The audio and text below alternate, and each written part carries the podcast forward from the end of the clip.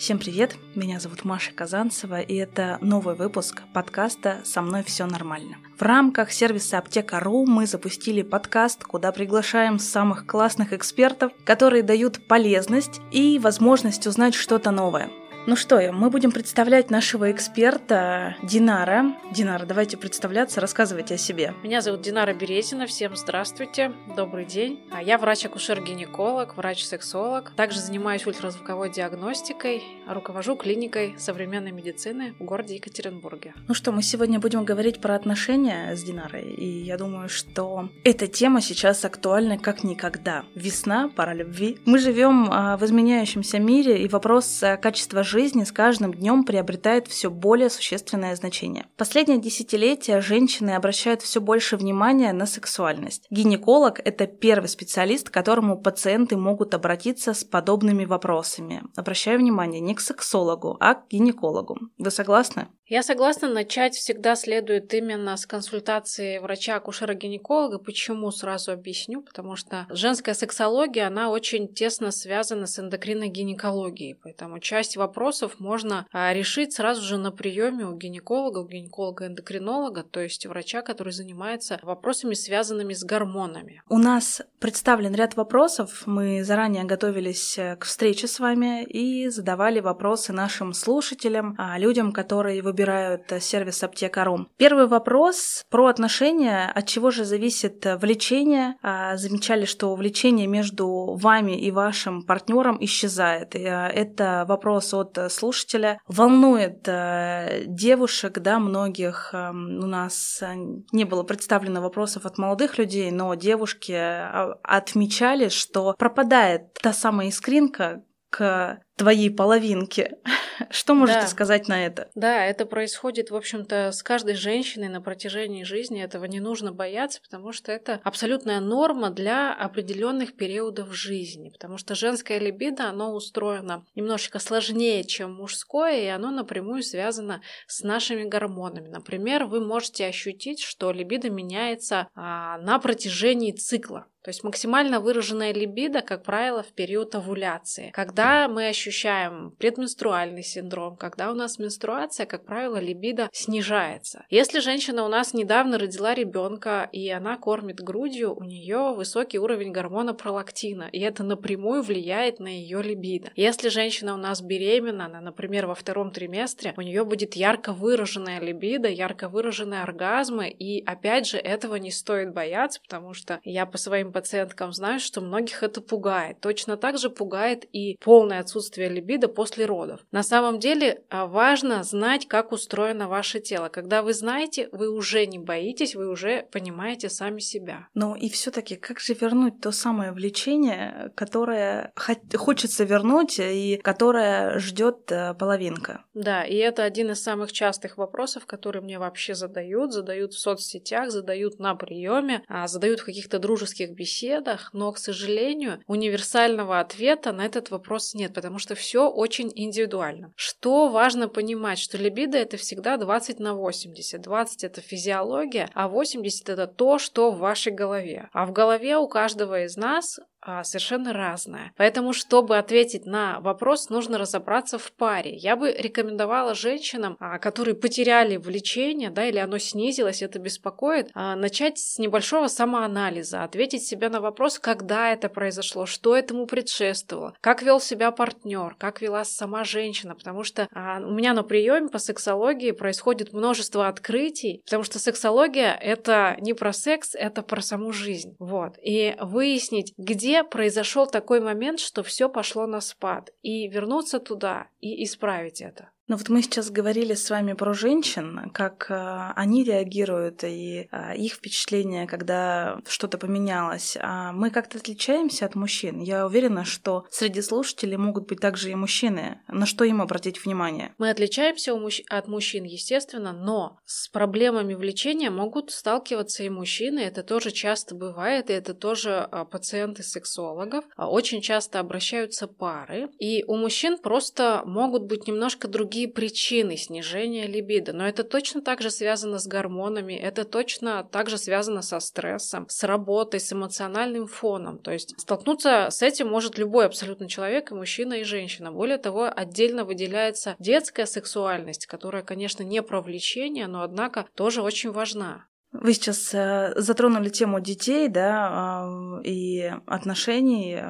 Мне сразу же сра- сразу же возникает вопрос, когда в паре что-то не так и есть ребенок, э, это же тоже может отражаться и на детях. Да, очень хорошо, что вы об этом заговорили. Почему? Потому что когда а, приходит клиент на прием по сексологии, очень часто корень проблем с ним мы начинаем искать где-то в глубоком детстве. Почему? Потому что все сексуальные модели поведения уже сформированы у человека к 14 годам. То есть мы обычно ожидаем, что наш ребенок повзрослел, ему 14-15 лет, он подросток, и с ним можно поговорить на эти темы, а уже все сформировано. То есть модель поведения а будущих его отношений, сексуальных, близких отношений, она уже целиком построена в голове, на подсознании. Поэтому, конечно, если у родителей какие-то проблемы, ребенок это видит, он а, дублирует все на себя, и он потом воспроизведет этот пример. То есть это практически гарантированно. Поэтому нельзя, во-первых, допускать в воспитании таких вот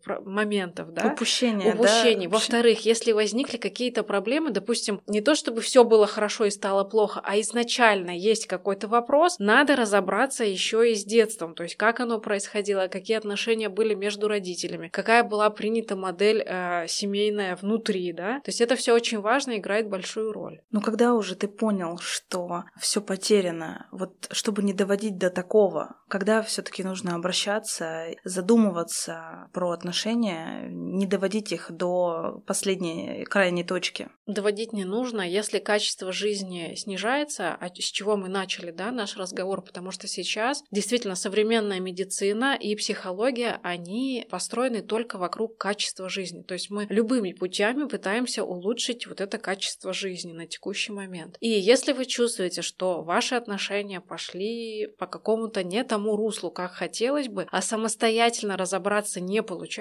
конечно, это повод обратиться к специалисту. И что меня сейчас очень радует, если буквально даже 3-5 лет назад приходили а, люди в основном взрослые, то есть старше 40 лет, они решали какие-то вопросы, на сегодня на прием приходят даже ребята, которым 20-25 лет, и у них есть вопросы, и это очень правильно, потому что они получают профессиональные ответы. Зачастую достаточно одного разговора, чтобы отношения наладились. Часто люди думают, что нужно ходить годами, что-то решать, один какой-то вопрос, а это не так. Очень часто один разговор, просто ликвидация пробела в знаниях по физиологии, по сексологии, о том, как устроено тело, и этого достаточно. Вот мне сейчас а, близится 30, и когда этот выпуск а, выйдет, мне уже будет 30, но насколько я помню, для меня а, посещение гинеколога вызывало какую-то эмоцию страха в моем, да, а, в подростковом возрасте, то есть а, насколько нужно желать самому посетить э, гинеколога?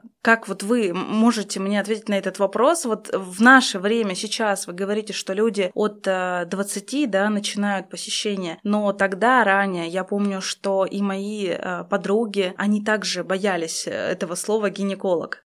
Да, и при том гинеколог, а сексолог. Сексолог это еще более для людей непонятно, страшно, и очень часто на приеме мне женщины э, сообщают, что они очень долго решались на то, чтобы обратиться. Они боялись, потому что не знали, что здесь будет происходить. А я вижу, насколько они спокойны, выходят с приема, потому что вопросы, которые у них были, все, они закрылись, их больше нет. То есть проблема решена. Гинеколог и стоматолог, два врача, которых Нужно испокон посещать. веков люди боятся, боятся боли, боятся, стесняются стесняются, да, вот это вот э, стыд присутствует практически всегда. На самом деле, а любая женщина, начиная уже с возраста 18 лет, должна ежегодно посещать гинеколога. И я хочу дать совет, что просто выбирайте врача, с которым вы сможете чувствовать себя комфортно. Если у вас складываются отношения с врачом, ну, достаточно теплые, у вас не будет страха перед тем, чтобы его посещать. Благо сейчас мы имеем возможность выбрать врача, который, с которым нам комфортно находиться рядом, общаться, поделиться, потому что ведь нужна определенная смелость, чтобы рассказать о своих проблемах, и тем более смелость о том, а, чтобы рассказать о сексуальных проблемах. На это нужно решиться. И каждому человеку ты, возможно, не будешь рассказывать о каких-то интимных своих проблемах. Возможно найти такого врача, с которым тебе хорошо рядом, комфортно, и ты можешь поделиться. Так должно быть. Скрывать что-то от врача это неправильно. То есть врач это, а, как нам говорили в институте, существо бесполое, безоценочное. И доверие, безусловно, должно быть. Ежегодно я всем женщинам рекомендую посещать врача-гинеколога, даже если нет жалоб. Но это на самом деле так, потому что а, сейчас вообще в любой сфере нужно находить а, своего человека, и доверие, вы правильно уточнили, это один из самых важных пунктов. Если мы не доверяем какому-то эксперту, мы вряд ли захотим его посещать постоянно и рассказывать ему о каких-то своих болях, что еще больше усугубит наше здоровье в том числе. Да, и, к сожалению, поиск врача это действительно на сегодня проблема. Мы сами доктора, мы тоже люди, мы тоже ищем себе врачей, и я прекрасно понимаю, что это непросто. Но не стоит отчаиваться. Э, у меня есть, опять же, пациентки, которые по 10 лет не были у гинеколога, потому что вот была какая-то травма, связанная с гинекологией, что-то там когда-то сказали в женской консультации, какую-то оценку, а, какое-то оскорбление было, и женщина замкнулась, она перестала ходить. Это вопрос вашего здоровья, и кроме вас никто об этом не позаботится. То есть тут ответственность только на нас самих. Поэтому не отчаиваемся, продолжаем поиск, если с каким-то врачом ну, не сложилось. Так бывает и, к сожалению, часто. Сегодня мы говорим про отношения, и большинство наших слушателей – это женщины. Э, вопрос к вам, Динара. Насколько опасно для женщины 35-40 лет долгое воздержание, около года, отсутствие полового партнера и что делать в этой ситуации? И вот сейчас я предлагаю немного поговорить о норме в сексологии. Что такое норма в сексологии, да? Потому что если раньше все было строго ограничено, вот это норма, а это не норма, то сейчас в современ... современная мировая сексология, она а, не так строга. Если вам комфортно, если вы не испытываете каких-то эмоциональных переживаний по поводу того, что у вас нет сексуального партнера, никаких проблем с вашим здоровьем не произойдет. А есть множество мифов о том, что если у женщины не будет половых контактов, не будет сексуальной жизни, она непременно заболеет миомой, эндометриозом, там случится рак, обсыпет прыщами или она станет злой. На самом деле это не более чем мифы. Если вам комфортно, значит все будет хорошо. Есть женщины, у них а, сильная половая конституция. Что это значит? Это значит, что потребность в сексуальных отношениях достаточно высока. И такие женщины действительно, они страдают, если у них долго нет вот половых отношений. И для них это будет э, поводом для переживаний, для тревоги, может быть, даже для депрессии. И для них важно поддерживать свою сексуальную жизнь. Если мы рассматриваем Россию, большинство женщин в России – это средняя половая конституция. И они не будут сильно страдать от того, что у них в силу каких-то причин нет постоянного партнера. Опять же, в, в прошлое обратимся. Было у меня очень много женщин в женской консультации, которые заводили отношения, сексуальные отношения с женатыми мужчинами, с а, мужчинами, которые их обижали, которые вели себя неподобающим образом. И когда их спрашивал, ради чего, зачем вы это делаете, они отвечали, что для женского здоровья. Так вот, никакой связи с женским здоровьем нету.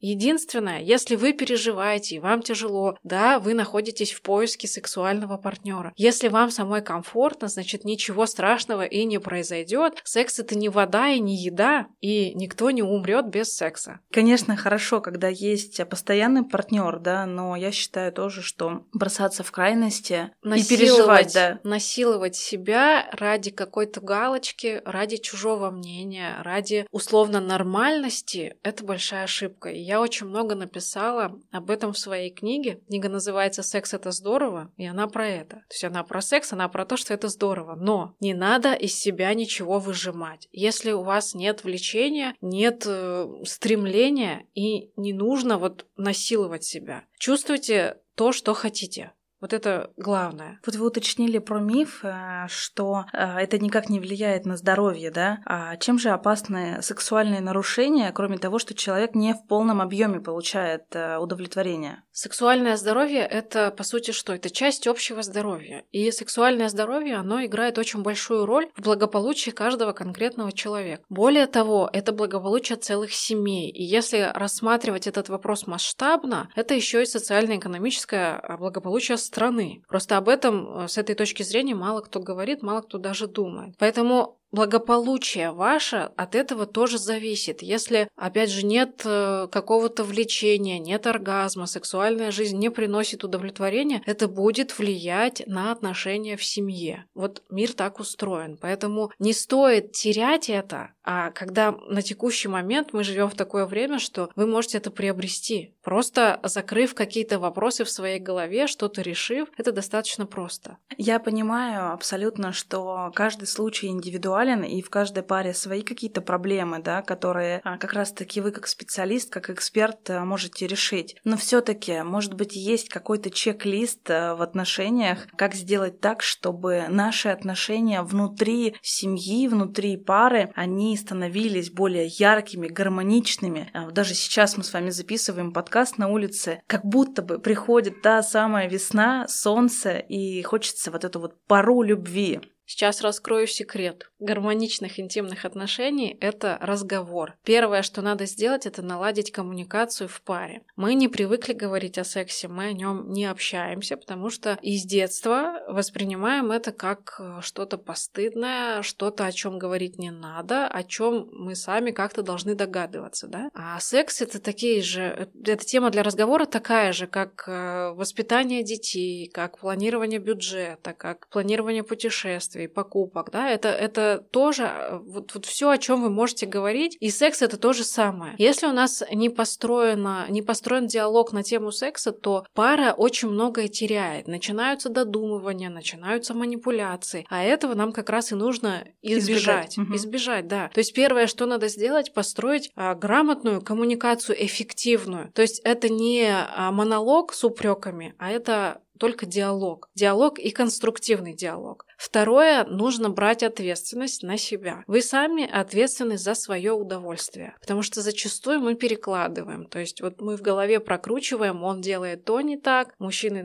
думают, что вот она там поправилась, еще что-то, но вслух это никто не озвучивает. А ответственность лежит на каждом из нас, поэтому не надо перекладывать, решаем сами. Если есть какие-то проблемы, их можно просто решить. Если это не получается самостоятельно, их можно решить с помощью специалистов. Поэтому обязательно говорите, даже сейчас у нас выстроен в подкасте диалог. Мы разговариваем о главном, и я считаю, что отношения а, в наше непростое время как раз-таки может помочь обрести ту гармонию и а, спокойствие, убрать тревогу, и как раз-таки наш партнер может помочь закрыть вот эту вот потребность. И я в своих даже отношениях всегда партнеру говорю о своей тревоге, о каком-то неспокойствии, и считаю, что каждой нашей слушательнице сервиса Аптека.ру нужно также выстраивать диалог. И правильно Динара отметила, что вы и только вы ответственны за это. Женское здоровье. Мы уже с вами говорили про посещение гинеколога, как часто это нужно делать, и все-таки какие обследования стоит проходить регулярно, и есть ли какой-то ежегодный минимум, вы уточнили, что нужно это делать каждый год, а, ну, может быть, есть какой-то специальный месяц, или нужно какой какой-то выстраивать э, график. Да, однозначно есть минимум, который нужно проходить ежегодно, да, так называемый чекап. А если мы говорим о гинекологии, о женском здоровье в целом, конечно, это сама консультация гинеколога, это мазок на онкоцитологию, который показывает нам предраковые процессы, развивающиеся в шейке матки. Потому что я напомню или э, кому-то расскажу, кто не знает, что рак шейки матки – это один из наиболее часто встречающихся раков, и он никак не беспокоит, не болит, То есть вы не заподозрите о нем, но на текущий момент у нас есть скрининг, то есть мы вычисляем предраковые процессы, мы их успешно лечим, и поэтому на сегодня рак шейки матки относится к таким, которые можно предотвратить. И если нам наука э, дает такую возможность,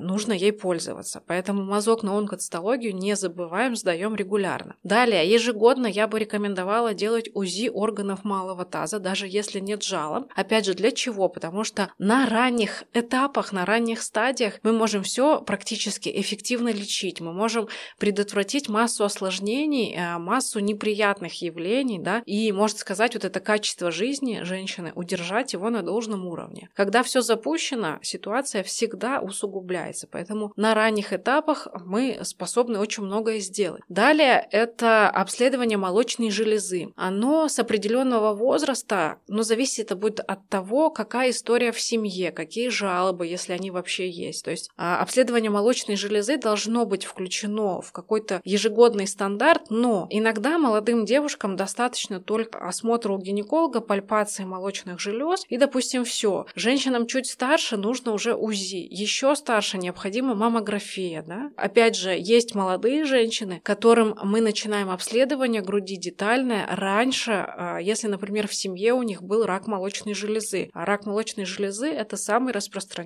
женский рак. Обязательно а, не задерживайтесь с обследованиями и обращайтесь к специалисту. Как раз-таки специалист поможет с, со всеми необходимыми анализами. Я думаю, что вы выписываете этот чек-лист, да, чек, чекап, как вы уточнили, и э, уже можно будет спокойно проходить.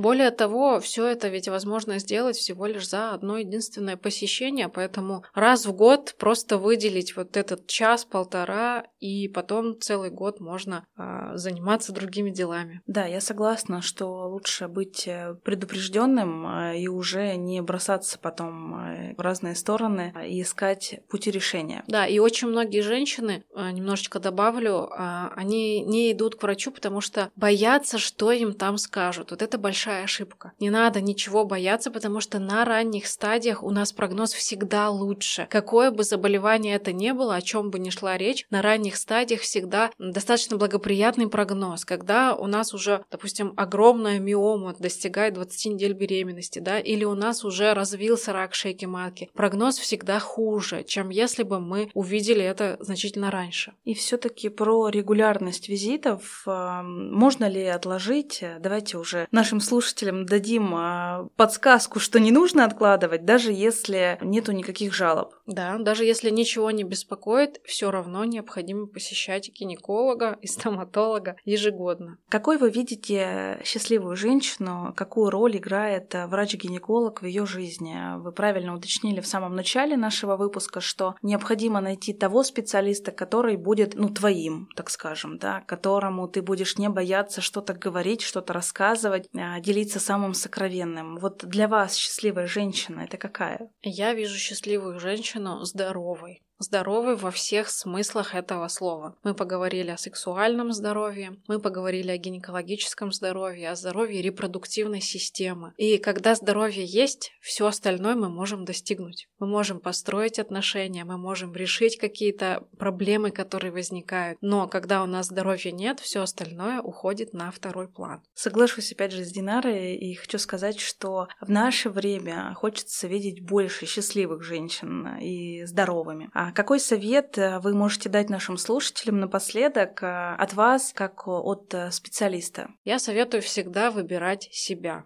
потому что с вас все начинается. Очень часто а, женщины откладывают заботу о себе, внимание к себе, допустим, в пользу супруга или в пользу детей, в пользу семьи, иногда работы, зарабатывания денег. Вот мой совет – выбирайте себя, все начинается только с вас, и от вас зависит успех всего остального происходящего. Поэтому не забывайте о себе, уделяйте себе внимание, заботьтесь о себе и о своем здоровье. А я благодарю всех наших слушателей за прослушивание нового выпуска подкаста «Со мной все нормально» в рамках сервиса Аптека.ру. Мы приглашаем специалистов, которые помогут вам стать еще лучше. Желаем вам здоровья, будьте здоровы, будьте счастливы, всем ярких эмоций. Без них сейчас никуда.